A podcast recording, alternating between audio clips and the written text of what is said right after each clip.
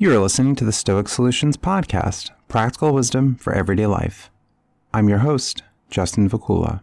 This is episode 71 with special guest Cathy Young. We talk about free speech, the injustice taking place in left-leaning social justice circles, authoritarianism on the right, civility, responsible use of social media, political divisions, the danger of identity politics, and the intellectual dark web. She also questions popular movements, including feminism and Black Lives Matter, highlighting many flaws where activism and ideology go wrong. Visit my website at stoicsolutionspodcast.com, where you can connect with me on social media, find past episodes, and join my Discord chat server for interactive discussion. Support my work by becoming a donor through Patreon or PayPal to receive special perks, using referral links in the Donate tab on my website, and sharing my content. Email me with your thoughts, justinvacula@gmail.com. Thanks for your support. Cathy Young is a columnist for the Boston Globe and Reason, an author and a public speaker. Since September of 2000, Young has been a regular op-ed columnist for the Boston Globe. She also writes a monthly column for Reason magazine. From 1993 to 1999, she was a weekly columnist for the Detroit News. Her columns, book reviews, and feature articles have appeared in many publications, including the New York Times, the Wall Street Journal, the Washington Post, the Philadelphia Inquirer, Newsday, the American Spectator, Salon.com, National Review, and The New Republic. Cathy was very generous with her time today, as we had quite a lengthy discussion. Here it is. All right. Thank you for joining me today. Thank you for having me. Today, we'll talk about the topic of justice, particularly injustice that you've seen within left-leaning circles, often trumpeting what they view as social justice.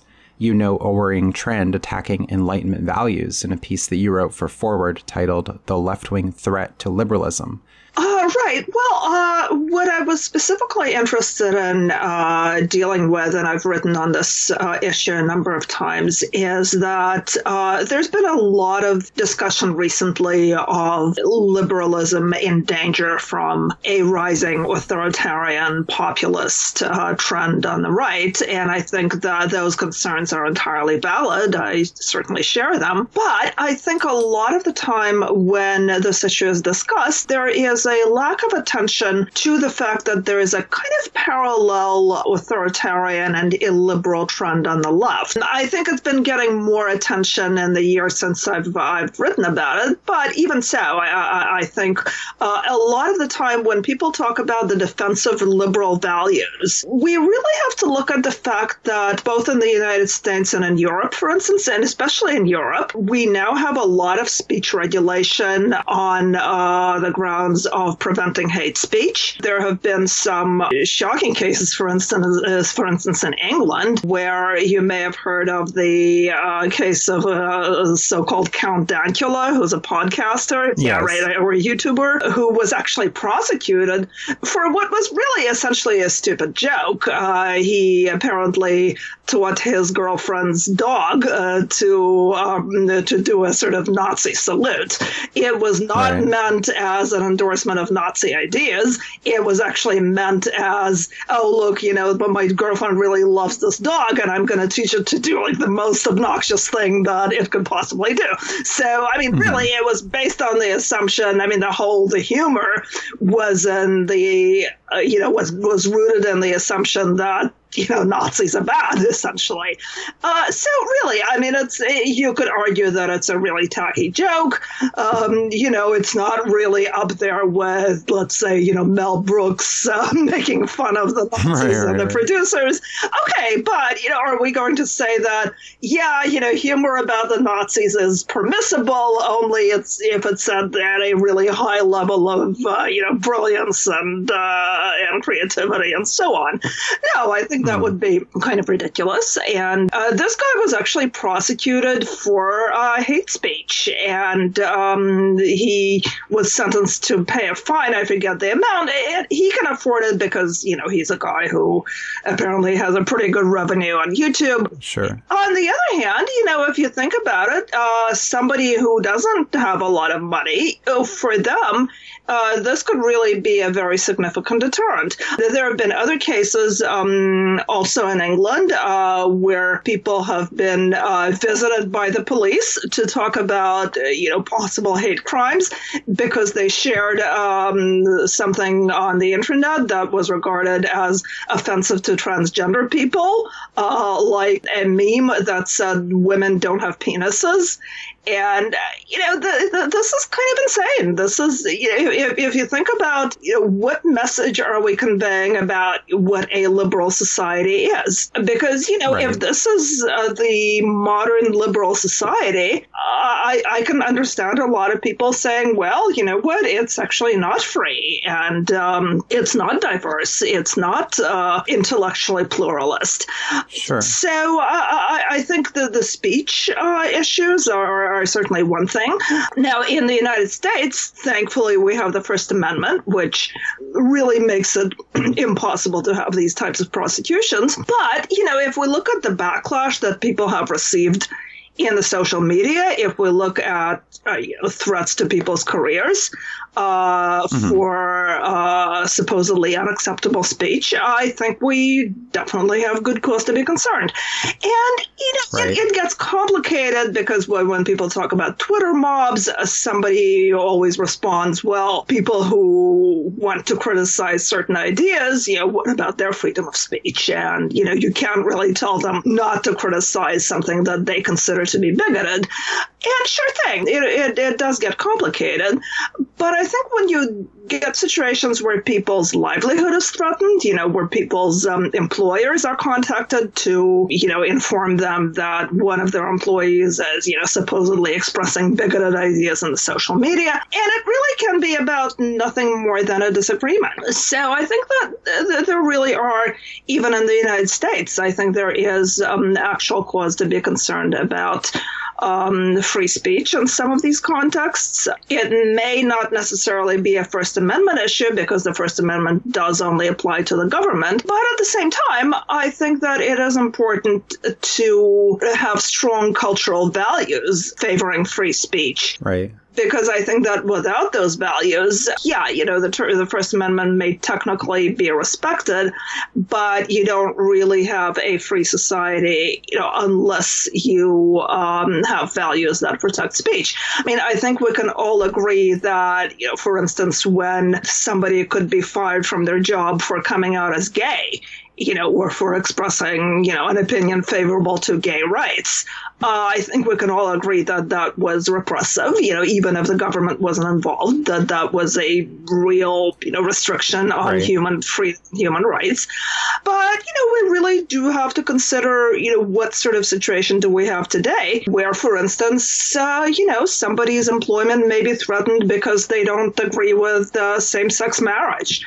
You know, I think most of us believe that, you know, it is definitely a good thing that we have equal marriage rights, that this is, you know, this represents very real progress. But at the same time, I think we do have to understand that in a free and diverse society, you know, people will have different values based on religion, based on culture. I think we certainly have every right to try to persuade them that they're wrong, you know, but, right. But when you do create a situation where people can be fired over this, I think this raises very real questions of, you know, what does this really mean for freedom as a cultural value? And, you know, a lot of the time it's not even that clear cut. I mean, people have been accused of homophobia for things that are, you know, not nearly as clear as, let's say, saying, you know, I really don't think gay marriage should be legal. Mm-hmm. I mean, people have been, there was another situation that I wrote about for the Forward in which an adult film star was really kind of driven to suicide by social media harassment because she expressed a concern about performing with male adult actors who had done the same-sex scenes, because she had concerns about screening for HIV. And this position was denounced as being homophobic. She was she got some really horrible abuse, and she eventually committed suicide. Well, we don't know for a fact whether that was related to this harassment that she got, but you know, I do think it's interesting that most of the time, when people talk about, you know, when the mainstream media, for instance, talk about internet harassment, we hear a great deal about women who are harassed by, you know, misogynist trolls. That seems to be the kind of, you know, and it's interesting because if every study that you look at actually shows that, generally speaking, you know, except for a small subset where, you know, young women tend to be sexually harassed more than young men, which, you know, unfortunately is not surprising. But other than that, you know, other than that one fairly narrow category of, I think, like women under 25, and specifically sexual harassment, men really get, like every other type of harassment, men tend to get more of. You know, men get more death threats. I mean, there is this idea, which is really bizarre, you know, that women, you know, a woman cannot go on the internet without being, you know, bombarded with, you know, obscene photos and being, you know, bombarded with rape threats and death threats. And, you know, again, you know, you look at actual surveys, you look at actual studies, and generally speaking, it's men who get more death threats, even with something like revenge porn, where people get, you know, explicit photos of themselves or videos getting posted online without their consent. You actually have slightly more men reporting that this happened to them. So, you know,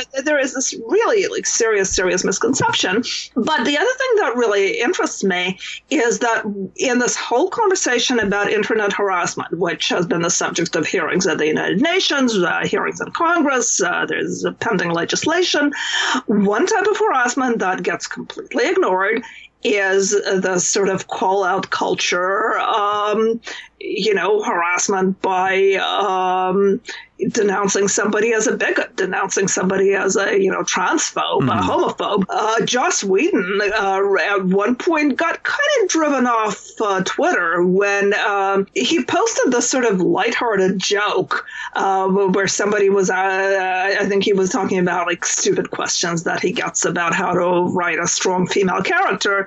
And he wrote this, I mean, the point that he was trying to make basically is that, you know, you just basically take a strong character that happens to be female, right? And he said something like, you know, well, you know, she must be strong and compassionate and not have a penis and balls, you know, or something like that. So the transphobia allegation.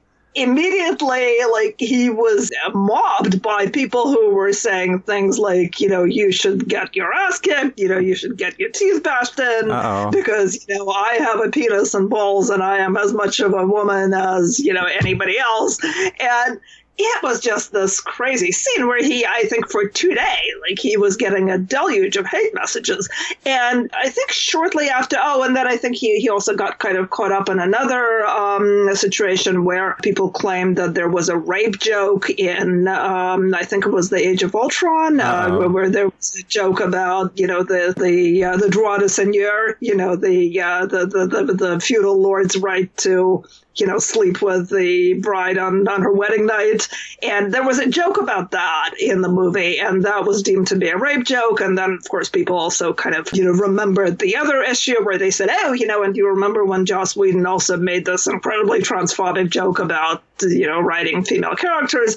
He was bashed for like a couple of days or more, and eventually he decided to leave Twitter. Now, he did sort of say, well, you know, no, nobody drove me off Twitter. I just, you know, it's consuming too much of my time.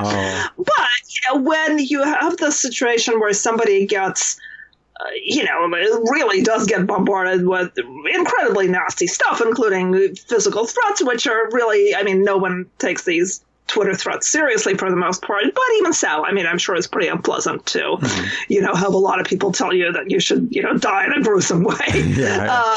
So, you know, and it's interesting that somehow this type of harassment does not get any attention at all in discussions of harassment on the internet.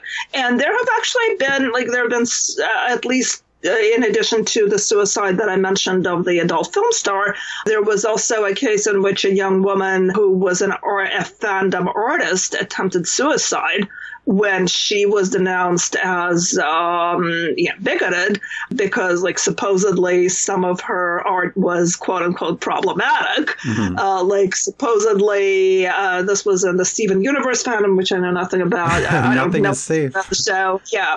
But apparently, like, there was a character that she drew who is fat on the show, and apparently she drew this character as thinner than she is on the show, and this was considered to be, like, fatphobic, and there was other stuff like that. It was just incredibly stupid stuff, but apparently there was, like, this young woman had a Tumblr blog, and there were, like, you know, dozens of other Tumblr accounts that were essentially, like, policing her full-time, and who, like, kept looking for problematic things to quote unquote call out in her work. And eventually this just got so depressing to her that she, this is an 18-year-old, young woman who is, like, almost a teenager really, and who eventually did attempt suicide and ended up in a hospital because of a suicide attempt. So there have been, I mean, there are several known cases of either suicides or attempted suicides over this sort of call out culture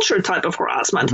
And yet, you know, in all of these discussions of internet harassment, we hear nothing about this whatsoever. So right. I just find that really interesting. Good. That's a good introduction there. We see that people jump to judgment really quickly. They're not so charitable with their interpretations, and it's almost as if they're looking to identify all of these terrible things by just going from 0 to 60 so fast. Oh, absolutely. Right?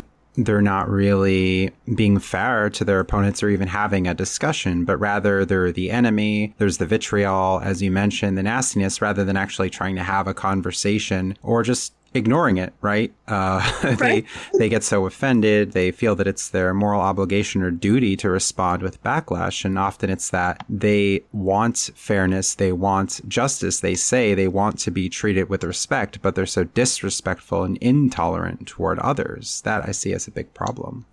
Yeah, absolutely. It's also interesting on the Stoic view, it's not something to be offended. We might hear a remark we don't like or come across a person who presents us with some sort of difficulty, but we can work to avoid that and not let others drag us down and bring us to a state of anger or rage in which we really compromise our moral character and treat others poorly. Oh, absolutely. Absolutely. I mean, I think that interaction on the internet can be sort of complicated because you don't, see people face to face. You don't hear the tone of voice. You know, you don't often. I mean, I've had experiences where somebody totally missed the fact that I was being sarcastic about something and, somebody took offense.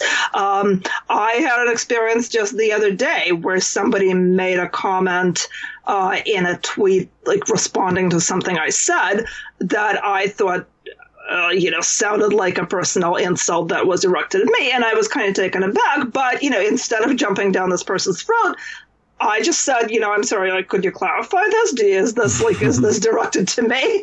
And he said, oh, no, I was just making a theoretical point about it. It was something about, people being mean-spirited and so on. And no, apparently it was not directed at me at all. It was just sort of a general point that was in response to a tweet of mine. So, and I think really if more people did that, if more people didn't immediately jump to the least charitable conclusion, I think that would be that would certainly improve the internet experience for all of us. And, I'm seeing a lot of people, in this, because right now we have the sort of the social justice community, and we also have the sort of anti-SJW, the anti-social justice warrior kind of corner of Twitter.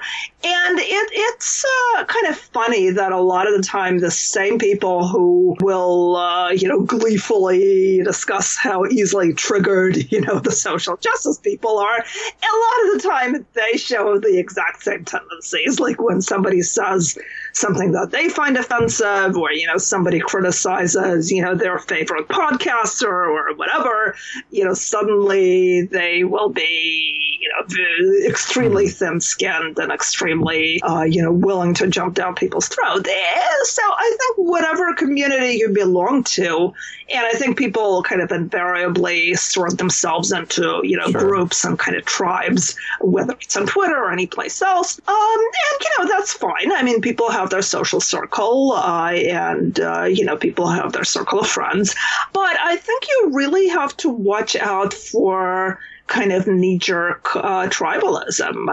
And, you don't always assume that somebody who is in your camp is right about everything. And, you don't jump on somebody for saying something supposedly offensive without, making some kind of effort to find out, whether you're misunderstanding them, whether you're kind of making right. a mountain out of a molehill. And, we're all human, we're all imperfect, but I think we certainly could do a better job of interacting on right. Twitter than we're doing now. Because, I have been seeing a lot of people recently saying that it's just, getting too much for them. And, a number of people have been leaving because they just find the right. atmosphere too hostile, which is a shame because, of course, obviously the more, good people leave, sure. the worse the climate becomes. So it's kind of a, vicious circle. Right. And there's a call for moderation, as that's a central virtue in Stoic discussion that, if we have too much social media, of course, they weren't talking about social right. media in ancient times, but too much of anything can be really bad. So we can question technology. How are we to use right. it? How are we to do it well? That if we use it in a good manner, then it could enhance our lives. But if we use it in a poor manner, of course, it can really drag us down as people can be harmed by that. Right. Part of the problem is that I think we're really just still learning our way around the social media. We do have this remarkable situation today where, we can have a conversation with people who are thousands of miles away. We can have a circle of friends that includes, people from Australia and, from, from all over the world, really. And there is this interaction where it feels very intimate. It feels very personal. It feels like our sort of little village. But at the same time, it includes people with extremely different experiences, with extremely different, right. Mental habits and so on. And, another thing that I think is kind of difficult for people to get used to, I think, is that, in the past, when you interacted with people, a lot of the time you didn't know anything about their politics. Like, people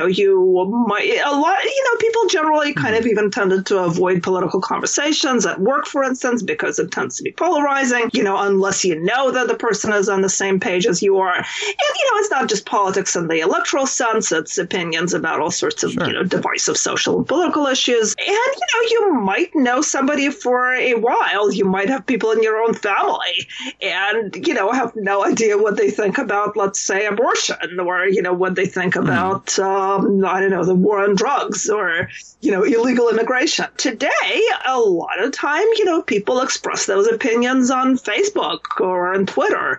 And then, people get upset. People, you have people within the same family, within close family circles, not talking to each other because it's like, oh, my God, my uncle posted this really horrible thing on Facebook, embarrassed to be related to him because I think in a way we kind of know too much about each other. Maybe, these days, because, we all kind of live in the social media fishbowl. What you put into that fishbowl really is entirely up to you. You don't have to talk about politics necessarily. You don't have to chronicle all the details of your personal life, as right. some people do. But, if you do that, it's probably going to create some problem. Yeah, so I think we're still getting used to that. I don't really, there is this very apocalyptic view of, social media platforms and, like this is, welcome to hell.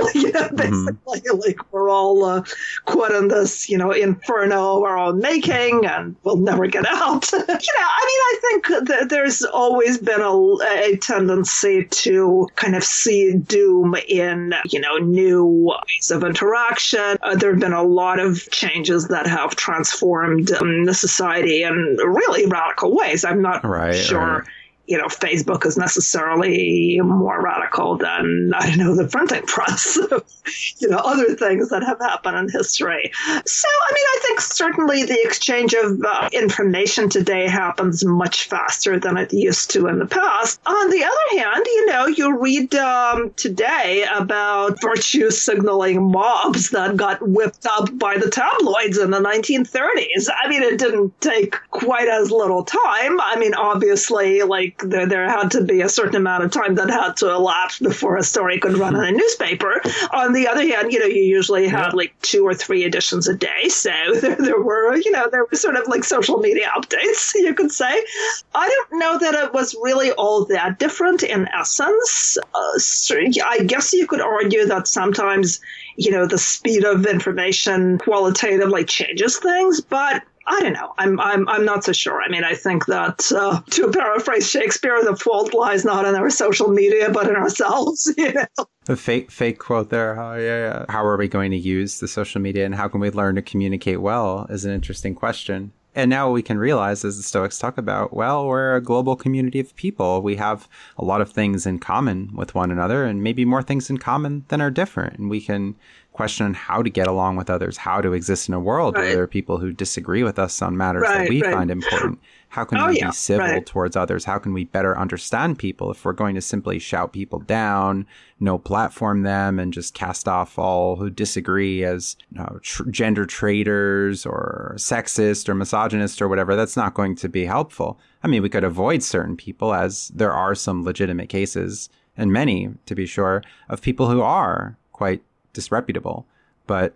Absolutely. Yeah, and I think even more perniciously, a lot of the time the labeling and the attacks are not even based on ideas or opinion. It just seems so ubiquitous in the last, I would say, like 2 or 3 years. Putting somebody down by, calling them a white male or, an old white male, you're an old white guy, or, you're a white lady. And so the old white lady is going to tell me about, these issues of interest to black people, and it really become this extremely common means of dismissing people. And so not just in social media conversations, but in the professional media as well.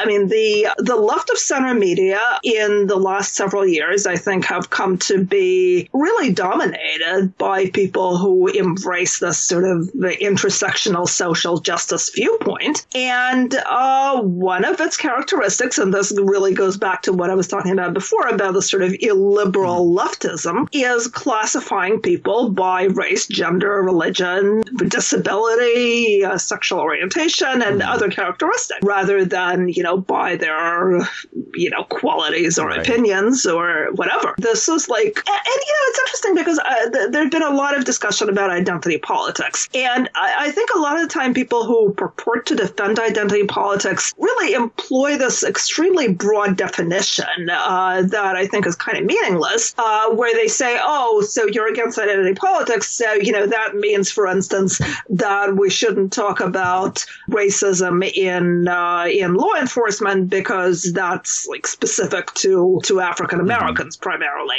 And this is so because that's an identity related issue, we shouldn't talk about it. Or if there's a type of injustice that affects primarily women, so we shouldn't talk about it because that's identity politics. I don't think anyone has ever said that any issue that is unique or particular or, primary to a specific group is necessarily identity politics. I don't think anyone would say that the fight against segregation in the 1950s and 1960s was about identity politics because, you know, it affected primarily black people. I think the real issue is not whether, you know, whether the issues you address are more specific to some groups than to others, but whether you classify people by their identity. I think that is primarily what people mean by identity politics. Martin Luther King had a lot of criticism of, you know, the people that he called the white moderates, who were basically like people who took the view that, oh, well, you know, of course, we're in favor of racial justice, but you really shouldn't be quite so pushy about it. And like, you know, we really should allow more time for change to happen. He had a lot of criticism of those people, you know, quite rightly, you know, essentially saying that, look, you know, we have people who are being affected by these injustices today. You know, you're really not helping by taking this position. But I don't recall Martin Luther King ever saying, oh, well, you know, you're white, so like, shut up about that. You know, like you're. Right, right. Yeah, they'll say, you don't know what it's like. You can't have a voice on this. And okay, well, maybe I don't know what it's like, but can I be an ally? Can you tell me more information? You know, can we work together? Right. Obviously, you know, no white person living in the 1950s had the experience of, you know, having to pee on the side of the road because no bathroom would allow you to go in, you know, because you couldn't find a bathroom because, you know, obviously not only were the facilities segregated, but a lot of the time, like a gas station would only have facilities for white. So, you know, certainly you didn't have the experience. You didn't have the experience of having to tell your kids that, oh, you know, we can't go to Disneyland today because, you know, this is a day when they don't admit any colored people. But I would think that what people like Martin Luther King relied on is that anyone has the ability to understand that. And, you know, the ability to, you know, listen to somebody who tells you about that experience. And you don't really need to have had it yourself to understand that it's really horrible. You know, like imagine what it would be like if you had to take your kids all the way to Disneyland. And when you got there, you were told that you can't go in because of the color of your skin. I mean, you don't really need to experience that firsthand or to be in a position to experience that to understand that this is not the way a decent society should treat its people. And I think that was the message that Martin Luther King relied on. It was certainly not, you know, well, just, you know, shut up and, you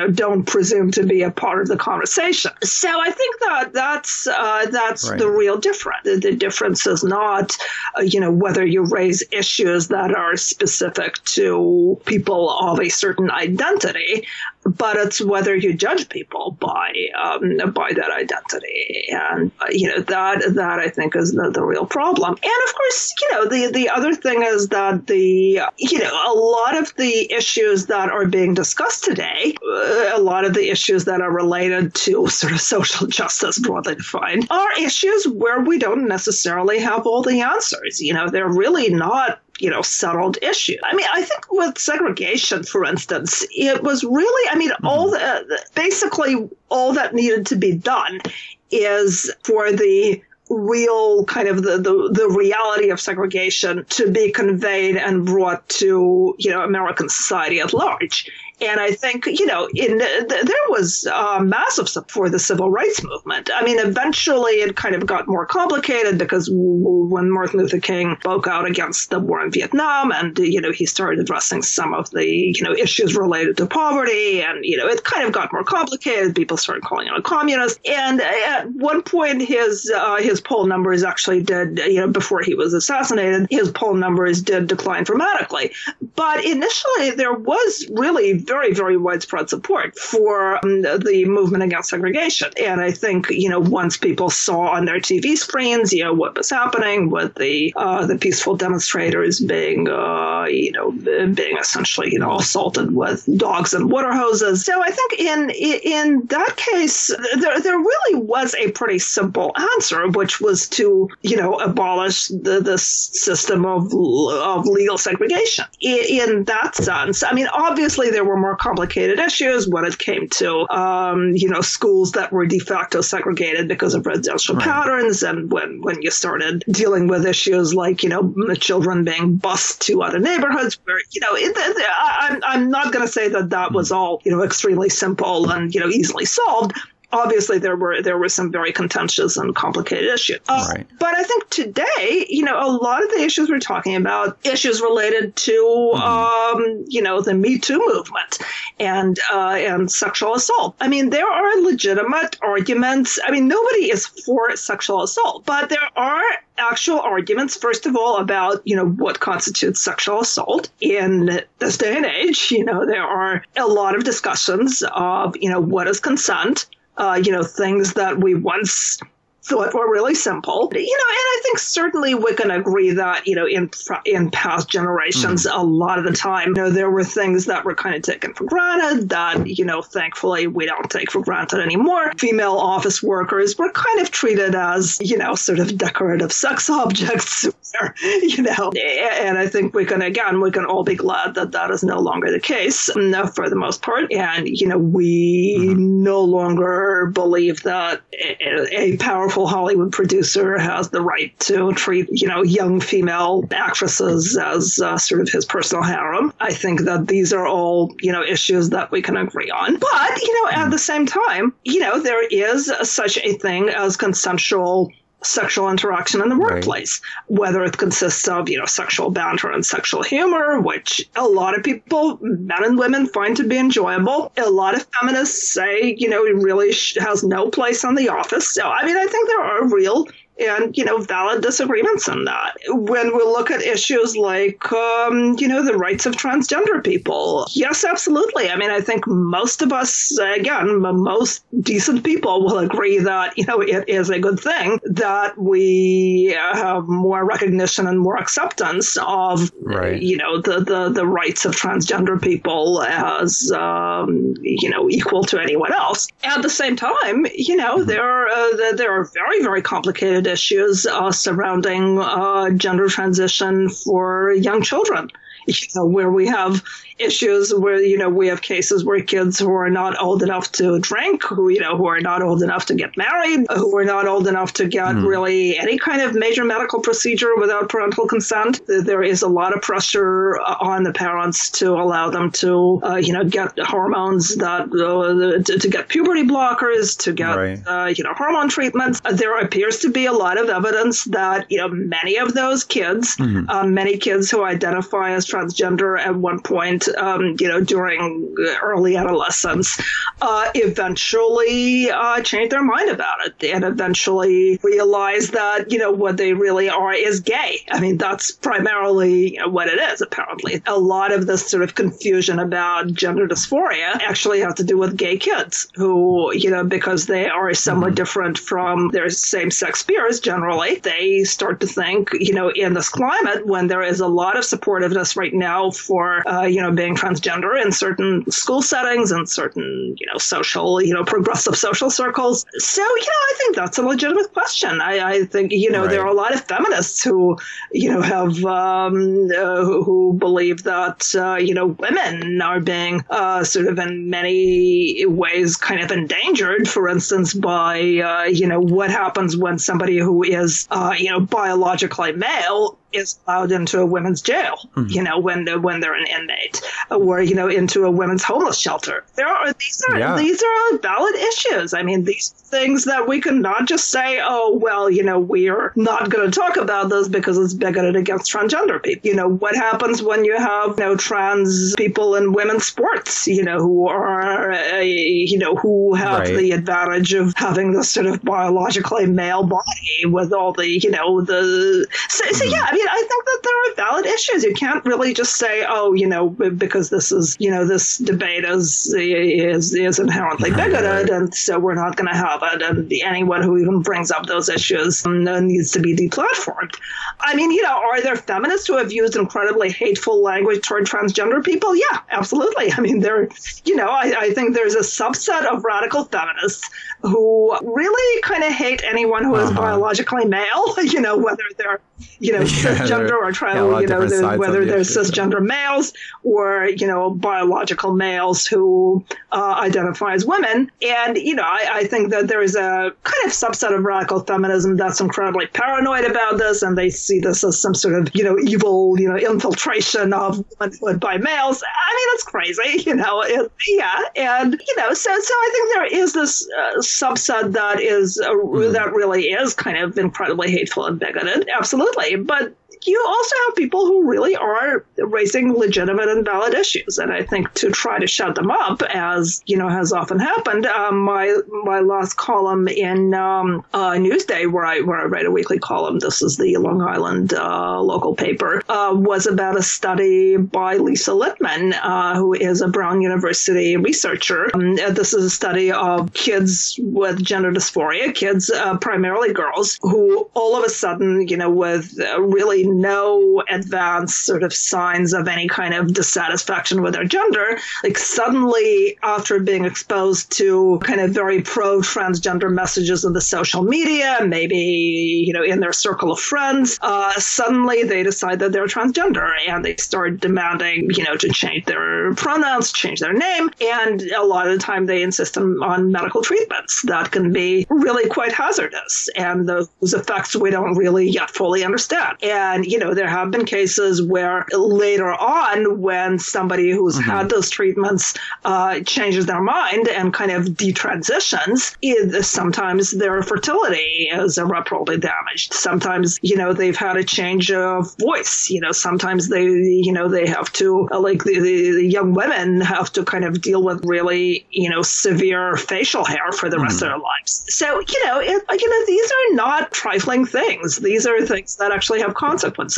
And so, yeah, so I mean, I think that these are real issues. And I think, again, this goes to what I was talking about before, the sort of the illiberal leftism that says, no, you know, you cannot talk about these issues because it makes certain people feel, you know, unsafe. And we have this conflation of words and violence where we have these, where we have this whole kind of concept of verbal violence, by which, you know, what it means is not violent threats, because I think most of us would recognize that, of course, you know, if you threaten to kill somebody, I mean, that is an actual crime. I mean, there is a crime of making terroristic threats. So, you know, we're not saying that there is no such thing as, you know, violent verbal behavior. But at the same time, you know, what the social justice types are really saying is that if you express a supposedly hurtful opinion about transgender issues, you have committed discursive violence. And, you know, if you've published a paper expressing those ideas, you know, you're going to have people clamoring for it to be taken down. It's causing harm to transgender people. So, yeah, I mean, I think that it's very, very misguided. And it's, you know, and it's very difficult to make the argument that we should be defending, you know, liberal values and Enlightenment values against the sort of right-wing, you know, Trumpian populism, when within the liberal establishment, we have these deeply illiberal trends that really threaten kind of Enlightenment values-based liberalism from within. And I mean, that we didn't even get to the part about this sort of overt attacks on the Enlightenment, which is a whole, I mean, we could talk about that. Yeah. You know, because there's also and again, none of this is entirely new. This has been going on for some time. Right. But, you know, there is this increased tendency in the last several years of denouncing the Enlightenment as, you know, sexist, racist, you know, imperialist, etc. And I think, you know, no one would dispute that. Of course, you know, people who lived in the 18th century had a lot, you know, did not have modern ideas about race and gender. You know, most of them did not regard, you know, women as equals, although there actually was in the, you know, if you look at the actual record of the Enlightenment, you know, this is when you get, you know, Mary Wollstonecraft, who is really the first person in the West, pretty much, to formulate a kind of overtly feminist ideas and to actually say that, you know, women should have the same rights as men. For Olympe de Gouges in France, you know, making the case for the rights of the female citizen during the French Revolution. These are all people who are coming out of the Enlightenment tradition. There were also, this is when, you know, during the Enlightenment, yes, of course, you know, you can find really racist passages in Kant, you know, you can find racist passages in Voltaire, but at the same time, the Enlightenment is when you find people starting to make the case for abolition of slavery. This argument that there is an argument that the Enlightenment kind of made things worse by spearheading scientific racism. And yeah, I mean, there is a certain subset of Enlightenment era thought that really began this kind of pseudoscientific argument for, you know, the races being kind of distinct species and so on and so forth. But, you know, I don't think it's the Enlightenment itself that is the place. I mean, the thing about the Enlightenment is that this was really the rise of scientific thought, you know, as such. So, of course, you know, the racist prejudices that already existed sometimes started getting couched in scientific terms because people were kind of trying to find scientific frameworks for everything. And, you know, that included racial prejudice. That doesn't mean that racial prejudice didn't exist before. If you look at Othello, for instance, you know, which was written in like 1605, I think, you know, you have a huge amount of, you know, racial prejudice being expressed right there, where, you know, clearly, like, most of the characters see Othello as inferior because he's black. And that's just a reality, unfortunately. And the fact that some of this thinking got a kind of pseudoscientific veneer during the Enlightenment doesn't mean that the Enlightenment itself was responsible for the racism. I mean, if anything, I think you really can. I mean, the Enlightenment is also really the origin of a lot of sort of interest in other cultures. There was a huge kind of upsurge of interest at the time in Europe, in Muslim culture, in Chinese culture, and I mean, of course, there were a lot of misconceptions about both, and there was a certain amount of like exoticized thinking, but there was also like a genuine interest in studying the values of other cultures and taking them seriously, and not just, you know, treating people from other civilizations as these, you know, unchristian, you know, heathens whose you know, only purpose really was to be converted into Christianity. So yeah, I mean, I think it's just it's a really unfortunate caricature of the Enlightenment. I think the Enlightenment certainly had many different facets, not all of which were benevolent. You know, that is very true. I mean, you can find a lot of different intellectual strands during the Enlightenment, but that doesn't really invalidate the fact that this is also when you have the origins of, you know, the belief in intellectual freedom, the belief in human equality, the belief in, you know, individual human dignity. So it just seems to me that the attacks on the Enlightenment are tremendously misguided.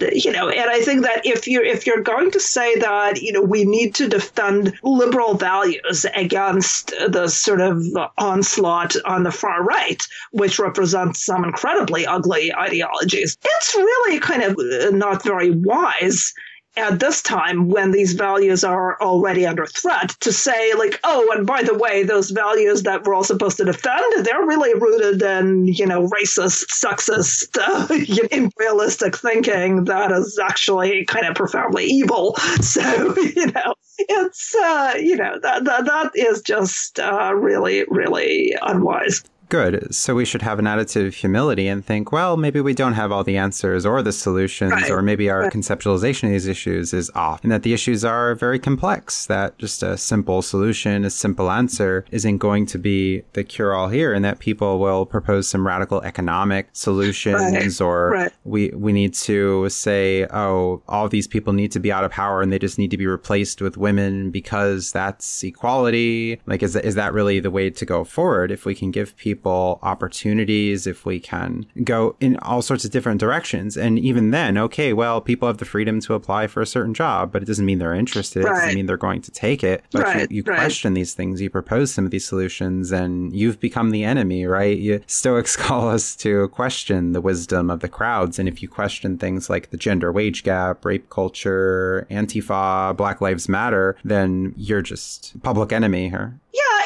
let me just give you another example that I think is interesting. Like one area where I've seen people defend identity politics is, you just mentioned Black Lives Matter, so I'll comment on that. I've seen a number of people, and not just on the left, I've seen sort of there's a subset of libertarians that is quite sympathetic to sort of social justice concerns. And again, I'm kind of interrupting myself. When you define it as, when you define something as social justice, well, who wants to be against it, right? I mean, it's kind of... People see it as this great thing, right? Yeah, and I mean, people will say, like, oh, well, what do you mean? Like, you're against the social justice movement. Does that mean that you're for social injustice? Yeah, well, I'm also against the, Democratic People's Republic of Korea. That doesn't mean I'm against democracy, But yeah, that's so I've seen the argument that, well, if you want to talk about, criticizing identity politics, Black Lives Matter is this incredibly important movement, which, has brought attention to, the very real issue of the abuse of police authority, to police brutality and so on. And, that's a kind of identity-based movement. And, what I would argue is I actually think that most likely a kind of less explicitly race-oriented right. Movement against police brutality probably would have been more successful. And I don't think that's because, people don't take Black lives seriously enough and so on. I really don't think that that's true of most people. But, the thing is that, I mean, yes, on the one hand, there is a lot of evidence that there is fairly widespread kind of racial prejudice when it comes to crime. I mean, there is a tendency to perceive young Black males in particular as, more criminal. And I mean, some of that is associated with, the demographic fact that people in that group really are more likely to commit crimes. On the other hand, there is also no question that they are treated differently. They're more likely to be treated as suspect, even when they're likely to be profiled in all sorts of ways, whether it's being stopped in the street and, being randomly searched and, things like stop and frisk, which New York used to have before it got suspended on grounds of racial profiling, whether it's getting longer sentences for the same crimes. So there is a lot of that going on, and I think that's a very real concern. On the other hand, I think when it comes to police brutality per se and to police shootings, in spite of the fact that there has been a huge amount of attention drawn to a number of incidents in which unarmed Black men were shot and killed by the police, when you look at the actual studies, it actually doesn't seem to be the case that, if you look at Black people as a proportion of all police interactions, it actually doesn't seem to be the case that they're more likely than white people to be shot during those interactions. It's complicated because it's disproportionate in relation to the population. But if you look at, again, like the percentage of police interactions, there are some studies that actually show that, again, like if you look at the overall number of suspects, like people who get arrested, Black people may actually be slightly less likely, like Black suspects than white suspects to be shot. They're more likely to experience other kinds of violence, like being thrown to the ground, being pushed against the wall. So, yeah, I mean, the bias certainly does exist, but not necessarily in the area of shootings per se. And there have been a number of really outrageous incidents involving white people who were shot by the police, due to some sort of mistake, right. Due to the police officer just overreacting to a perceived threat. So, this is definitely not something that is solely a racial issue. And I think to cast it as such is really kind of needlessly polarizing, but it also, I think, kind of leaves out a number of people who would share those concerns, if it wasn't defined solely in racial terms. is, I mean, you know, what if you're going to make the case that, you know, police procedures in America tend to be designed in such a way that they often lead to unnecessary shootings, do you think it's more productive to say, well, and this only happens to black people, or do you think it's more productive to say, you know, and this could happen to anyone, including you? I mean, there have been, certainly it's less likely, but there have been cases of, you know, middle-class white people who get shot because, you know, they didn't precisely obey a police instruction in a really tense situation. Black Lives Matter is an organization that has all sorts of, you know, political positions that may not even necessarily, you know, have to do with police brutality. I mean, their platform has a, you know, pro-Palestinian... There's also talk of reparations as well, of economic... you know, Palestinian liberation plank. So yeah, I mean, I think that you can certainly, you know, have a lot of issues with specific things about the platform and the viewpoints of Black Lives Matter. It's not, you know, either you're a supporter of Black Lives Matter or you're, I mean, because I actually have people being accused of racism merely for saying, well, you know, I'm not really a great fan of Black Lives Matter. And, oh, well, then obviously, you know, you think that Black Lives don't matter. Well, you know, no. Yeah, that's ridiculous. It's questioning a movement and the tactics that they use, not individuals, not people, not an identity. Right, of course. And I think, you know, it's kind of like saying that if you question feminism in its modern form, you know, you're anti-woman. Mm-hmm. You know, that's, of course, we hear that a lot. I mean, I've heard that a lot. I mean, if you're a guy, that makes you a misogynist. If a woman, that makes you a self-hating female. Internalized misogyny, yeah. Internalized misogyny, right. I've heard that one a lot. So, yeah, but, I mean, we could probably do another hour about just feminism, so... Sure. And you talk about identity politics hurting, and it's interesting. Many have theorized that the rise of identity politics and social justice circles led to the election of Trump. Surely not the only factor, but something many commentators have pointed as leading to that victory. Right. And I think, you know, I think that we don't know to what extent that is true. It's something that's hard to measure. I believe that there have been actually some polls showing that there's a correlation between, you know, people being concerned with so-called political correctness and voting for Trump. I mean, I personally... at one point I did a story for Foreign Policy magazine about women in populist movements. And as part of that, I interviewed 7 or 8 women who had voted for Trump. It was interesting that I would say specifically had concerns that I would describe as, you know, concerns with identity politics and so-called political correctness.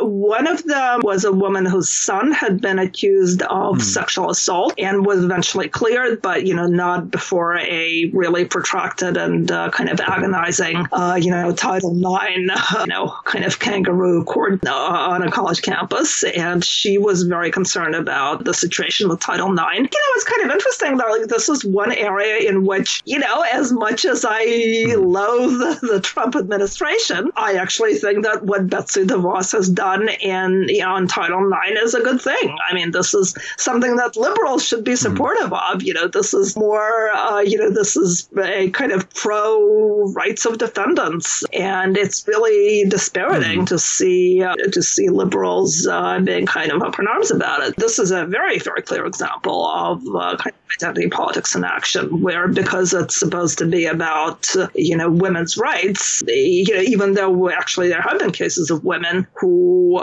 have been accused and kind of railroaded under Title IX. But yeah, it's just this incredible thing where, you know, we have these campus disciplinary proceedings that really not only can end your college career, but can pretty much label you a criminal, label you a rapist, more or less, with none of the protections that you have in criminal court, where really the duck is very heavily stacked against you. And, you know, and I think that, you know, Betsy DeVos really actually does deserve credit for seeking to change the situation and to make the rules a little more equitable. So, yeah, I think that is one area. Mm-hmm. I also spoke to a young woman who is a college student, and it's kind of an interesting situation because I was directed to this young woman by her mother, who I know, who voted for Hillary Clinton and who was really completely dismayed that her daughter was going to vote for Trump. But, you know, her daughter basically said, she was incredibly fed up with this sort of politically correct setting on campus. And it's funny because she was incredibly, you know, concerned with maintaining her anonymity. And she said, you know, not only can you not mention my name, you know, if people figured out that I voted for Trump, like, you know, my academic career would be over. And she attends a fairly major school in New York. You know, she said that one of her issues was that there was this endless kind of drumbeat of you need to acknowledge your white privilege and, you know, and so forth. And one thing that she mentioned was that there was a class discussion. I forget which class this was, but there was a mention of some survey which showed that the majority of women in Muslim cultures, or in certain Muslim cultures at least, believed that it was okay for a husband to beat his wife if she disobeyed him. And the professor basically, like when some students in the class kind of expressed dismay over that, the professor essentially took the stand that, well, you know, we really shouldn't be judgmental because it's their culture. And, you know, and she just thought that it was incredibly hypocritical, you know, given how much emphasis there normally was on, you know, on feminism. Suddenly, when we're talking about a quote unquote marginalized population, you know, suddenly, you know, endorsement of wife beating is really something that we shouldn't be judgmental about. Right. Cultural relativism there. Yeah. Cultural relativism, right? And she just saw this as part of this whole kind of politically correct, you know, situation. So, yeah, I think there was also some of her concern, I think, was about, you know, gender neutral bathrooms on campus. So, I mean, yeah, there was a lot of stuff like that. She was not conservative. She was not, you know, somebody who had reactionary views. She actually... When I spoke to her, it was right after the so-called Muslim ban. And she actually said something like, well, you know, if I had known that Trump was going to do this, like, I probably wouldn't have voted for him. And, you know, so, I mean, she certainly was not somebody who was generally a supporter of, you know, these types of policies. But it was, yeah, as I said, of the, like, mm-hmm. I think I interviewed a total of, like, 8 people, or maybe 9 people. And I think about, I think 3 of them had concerns that distinctly had to do with so-called political correctness or identity politics. And there have been other examples that people have given where people gave that as their example, as kind of as their reason to vote for Trump. There's also been a lot of concern about, you know, with the rise of the alt-right and the sort of the white nationalist far right, there have been a lot of concerns about people being kind of pushed toward that by identity politics on the left. And, you know, and again, you sort of get the argument, oh, well, like, so you became a Nazi because somebody said mean things about white people on the internet. That's ridiculous. And, you know, that probably means that you were already kind of predisposed toward being a Nazi in the first place. Well, I think that's a bit of a caricature. I don't think it's that simple. I don't think it's as simple as, like, oh, well, Sarah Jones said nasty things about white people, so I'm going to go nationalist. But I think you have to remember that, first of all, a lot of the people who get involved in these movements are very young. You know, they're not sophisticated. Yes. You know, they're not very experienced in, you know, political movements and political issues. What happens a lot of the time, and I've actually seen this happen to people, like they get really fed up with a lot of this, you know, this ridiculous, you know, politically correct sort of identity politics stuff that they see, especially on the internet. And of course, you know, a lot of young people, you know, they spend a lot of time on the internet. They may also get fed up with things that happen if they're in college. You know, they may get fed up with freshman orientation where, you know, you have, you know, Inquisition-like sessions where it's like, you know, step up and tell us about forms of privilege that you enjoy. And obviously, you know, if you're privileged, you know, that means that you have to, you know, feel guilty about it. And you're this evil person who is oppressing women and people of color and so on. Yeah, a lot of anti-male content in that as well. Right. A lot of anti-male, a lot of like anti-white. So, yeah, I think what you have is a number of people who are fed up with that, and they go, maybe like they go on the internet looking for like critiques of social justice. And you have certain, like, there is content that I think sometimes serves unintentionally as a gateway. And especially, for instance, with YouTube, the way that it's the YouTube algorithm works is that if you watch, you could watch a video that is not even necessarily, that doesn't necessarily have anything to do with the alt-right. You could watch a sort of moderately centrist video that criticizes certain social justice concept. And then what you're going to see in your, related videos is something that is going to lead you further and further down. And I think that is the way a lot of this happens. And I think because a lot of young people, and I think this really does have to do with our educational system not promoting critical thinking, I think a lot of young people, when they discover, for instance, just to give you an example about feminism, I mean, I've seen young women, I've seen videos that have been made by young women who have become these raging anti-feminists. And they say I was always taught, this and that. And then I went online and I found out that, it's actually not true what they told me about the gender gap. It's not true what they told me about domestic violence. And then once they realize that kind of misled about some of those things, they become incredibly kind of credulous toward anything that criticizes mainstream feminist concepts. Then, unfortunately, I mean, especially when you have this sort of zeal of the newly converted, you suddenly you realize that everything you were told, everything you believed until today turned out to be, well, not necessarily a complete lie, right, maybe, but, really not accurate. Then you can, you are kind of ripe pickings for recruitment by some pretty extreme people on the other side. Suddenly, and I've seen some of those young women get pulled into fairly extreme ideologies where,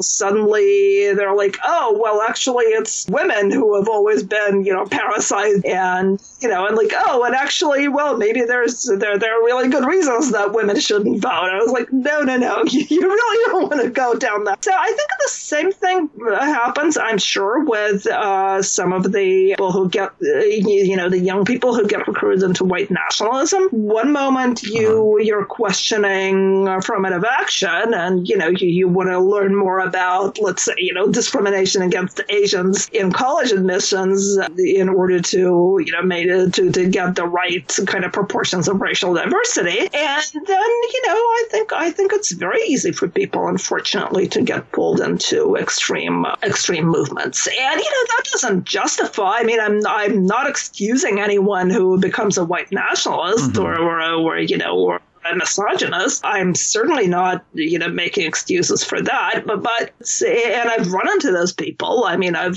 one point, I wrote a couple of articles that were pretty harshly critical of the alt-right. And I mean, I had to change my settings on Twitter because I was getting about over 100 anti-Semitic messages. Yeah, Ben Shapiro was another voice that he got a lot of backlash too. And he's obviously on the right. Yeah, I didn't get it nearly as bad as Ben Shapiro. I mean, he was I think the ADL actually did a study of people getting anti-Semitic messages from the right.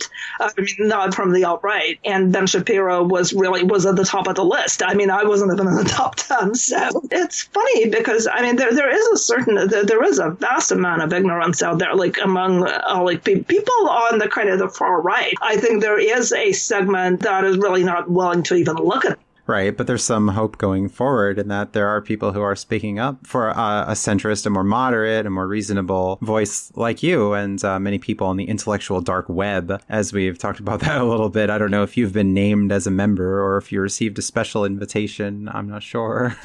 People see me as sort of intellectual dark web adjacent, I guess. I mean, I wrote for Medium, for Arc Digital, which is this Medium magazine that I've actually recently joined as a contributing editor. I did a piece that was quite popular about the intellectual dark web. I mean, I'm concerned about, I mean, I think there is a certain amount of tribalism that you know, exists in the intellectual, on the intellectual dark web as well. I mean, I've seen people like defend, you know, there's a certain kind of clubby mentality where it's like, you know, if you attack a member of the intellectual dark web, you know, other IDW people will kind of come to their defense, even if, you know, they're being attacked for a very good reason. I'm not a huge like fan of clubs and labels. And, you know, I think there are people on the so-called intellectual dark web who I think are very worthwhile. You know, Sam Harris is one that I would certainly name. Christina Hoff Summers, I think, has been doing some great work.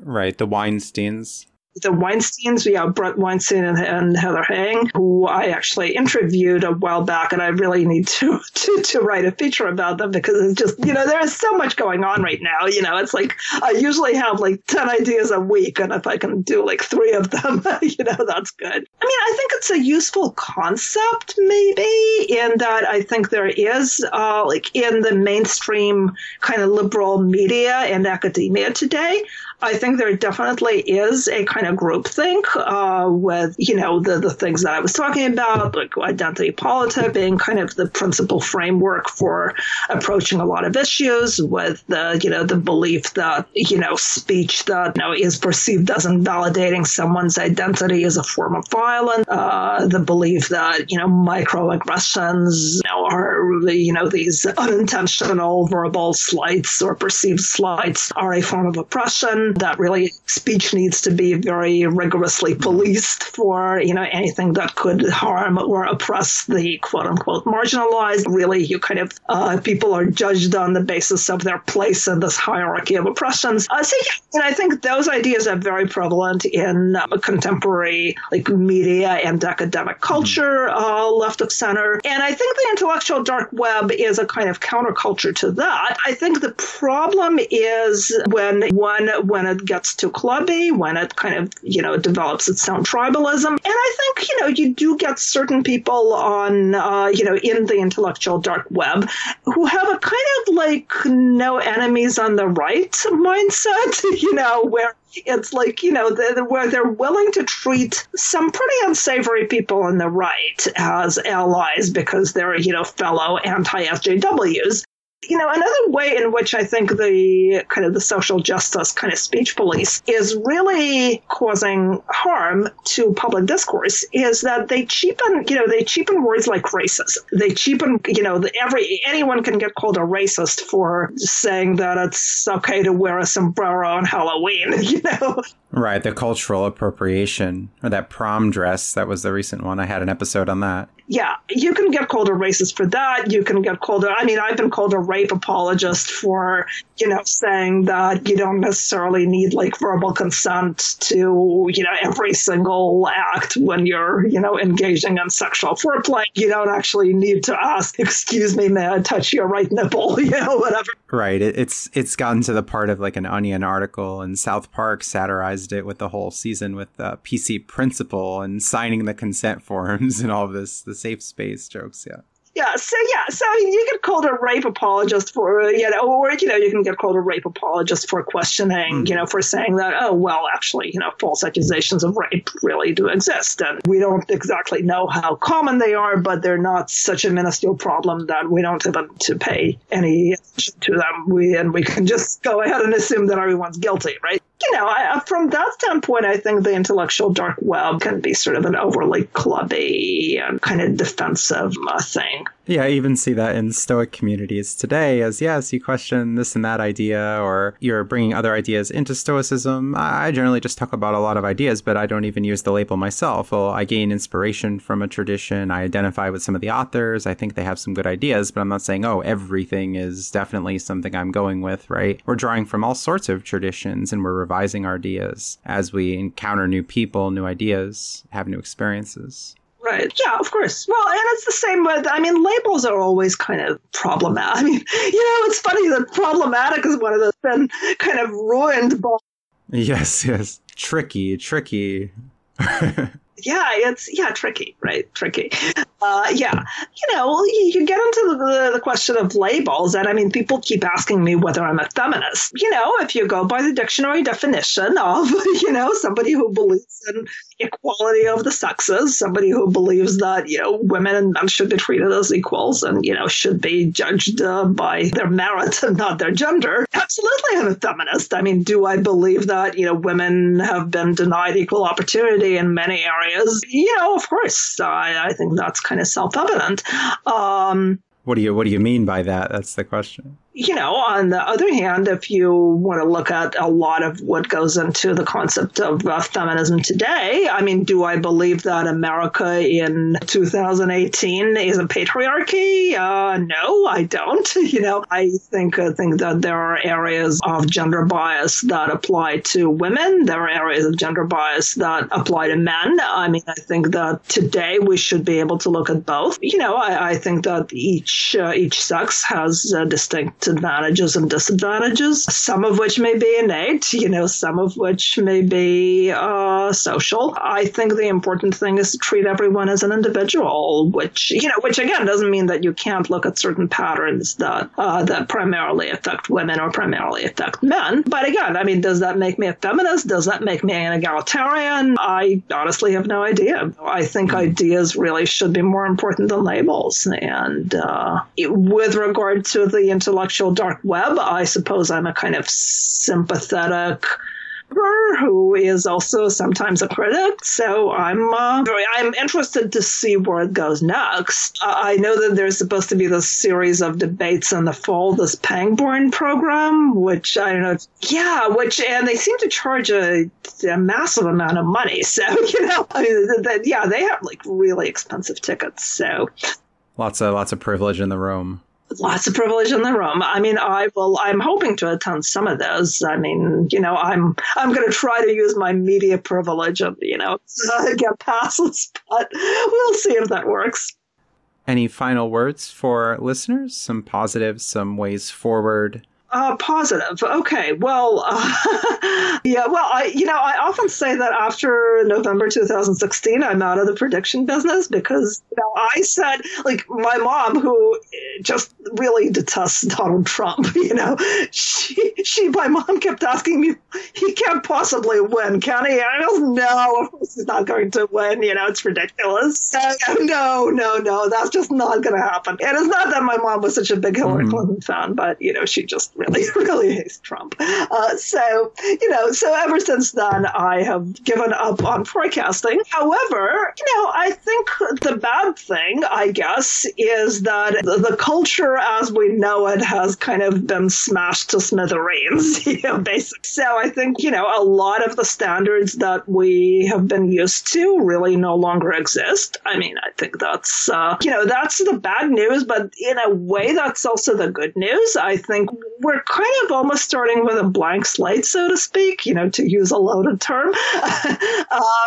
Steven Pinker's in the IDW as well, huh? Sort of, yeah. Or I guess he's another adjacent, maybe. So, yeah, I mean, I think that there's a lot of room right now for new and creative ideas, which means that, you know, a lot of those ideas are going to be bad, you know. And I think there's also room, I think, for some bold and unorthodox thinking that could also, you know, lead us to something good. So I think that's the most optimistic thing I can say. I think we have a lot of ideas that we're going to have to, you know, sift through in the next couple of years. And, you know, I don't know how, I mean, the current situation, I'm not sure how long it can last. And, you know, because the state of upheaval, of cultural upheaval that we're in right now, I think is extremely disorienting. I think the polarization is very concerning. There is this very real tendency more than ever to see people on the other side politically as the enemy. I think that, you know, on both sides, really, there's an amount of kind of paranoia and hysteria about, you know, the other side that is extremely troubling. That's not very optimistic, is it? I think the good news, maybe, is that, you know, maybe this is like a cleansing fire, so to speak. You know, like maybe we're going to get through this, you know, and hopefully we will get through this without a civil war. Hopefully, you know, we can start relearning how to talk to each other. And I guess the good news is that a lot of the ideas that are being kind of, you know, thrown by the wayside are bad ideas that weren't really working. So, you know, hopefully, I mean, you know, we'll see. We'll, you know, hopefully what will emerge from all this is a kind of more viable liberalism. And, you know, by liberalism, I don't necessarily mean liberalism in the American sense. I mean, I think it's been kind of observed that both American liberalism and American conservatism are liberal in a way because, you know, they're all kind of rooted in the idea of individual freedom, the idea of, you know, personal autonomy, the idea of, you know, the kind of free marketplace of ideas. And I think this is what we should be striving. I think the good scenario is that, you know, between the polar opposites or, you know, the horseshoe really of, you know, authoritarian populism a la Trump on one side and authoritarian leftism, authoritarian progressivism on the other side. Hopefully, you know, both sane conservatives and sane liberals can agree on certain basic principles, such as, you know, individual dignity, you know, personal autonomy, not treating people according to labels, you know, respecting diversity of ideas. So that's the good scenario. I think the good scenario is that, you know, the sane left will reject, you know, the intersectional social just cult, and the sane right will reject the populist Trump cult. And then we can come together to say, you know, yeah, we have certain differences about things like the size of government. We have certain differences about, let's say, the criminal justice system. We have certain differences about foreign policy, but, you know, we can all agree on these basic values of, you know, individual dignity, of, you know, treating people as individuals, you know, respecting the free exchange and diversity of ideas. And, you know, that's the good scenario. And I mean, it's happening in some corners of culture, and I think that's good. And, you know, maybe we'll see more of that. All right, good. And how can people find you online? Oh, people can always find me on Twitter. I am Cathy Young 63. It's Cathy with a C. And I actually have a website that I haven't updated in ages. It's cathyyoung.net. And I really need to get that updated. All right. Very good. Thanks for your time today. And thanks to listeners. All right. Well, thank you. Visit my website at stoicsolutionspodcast.com, where you can connect with me on social media, find past episodes, and join my Discord chat server for interactive discussion. Support my work by becoming a donor through Patreon or PayPal to receive special perks, using referral links in the Donate tab on my website, and sharing my content. Email me with your thoughts, justinvacula@gmail.com. Podcast music, used with permission, is brought to you by Phil Giordana's symphonic metal group, Fairyland, from their album Score to a New Beginning. John Bartman offered free consultation and audio edits for episodes 51 through 63. Thanks to generous patrons and fans of this podcast who help support my work. Have a great day.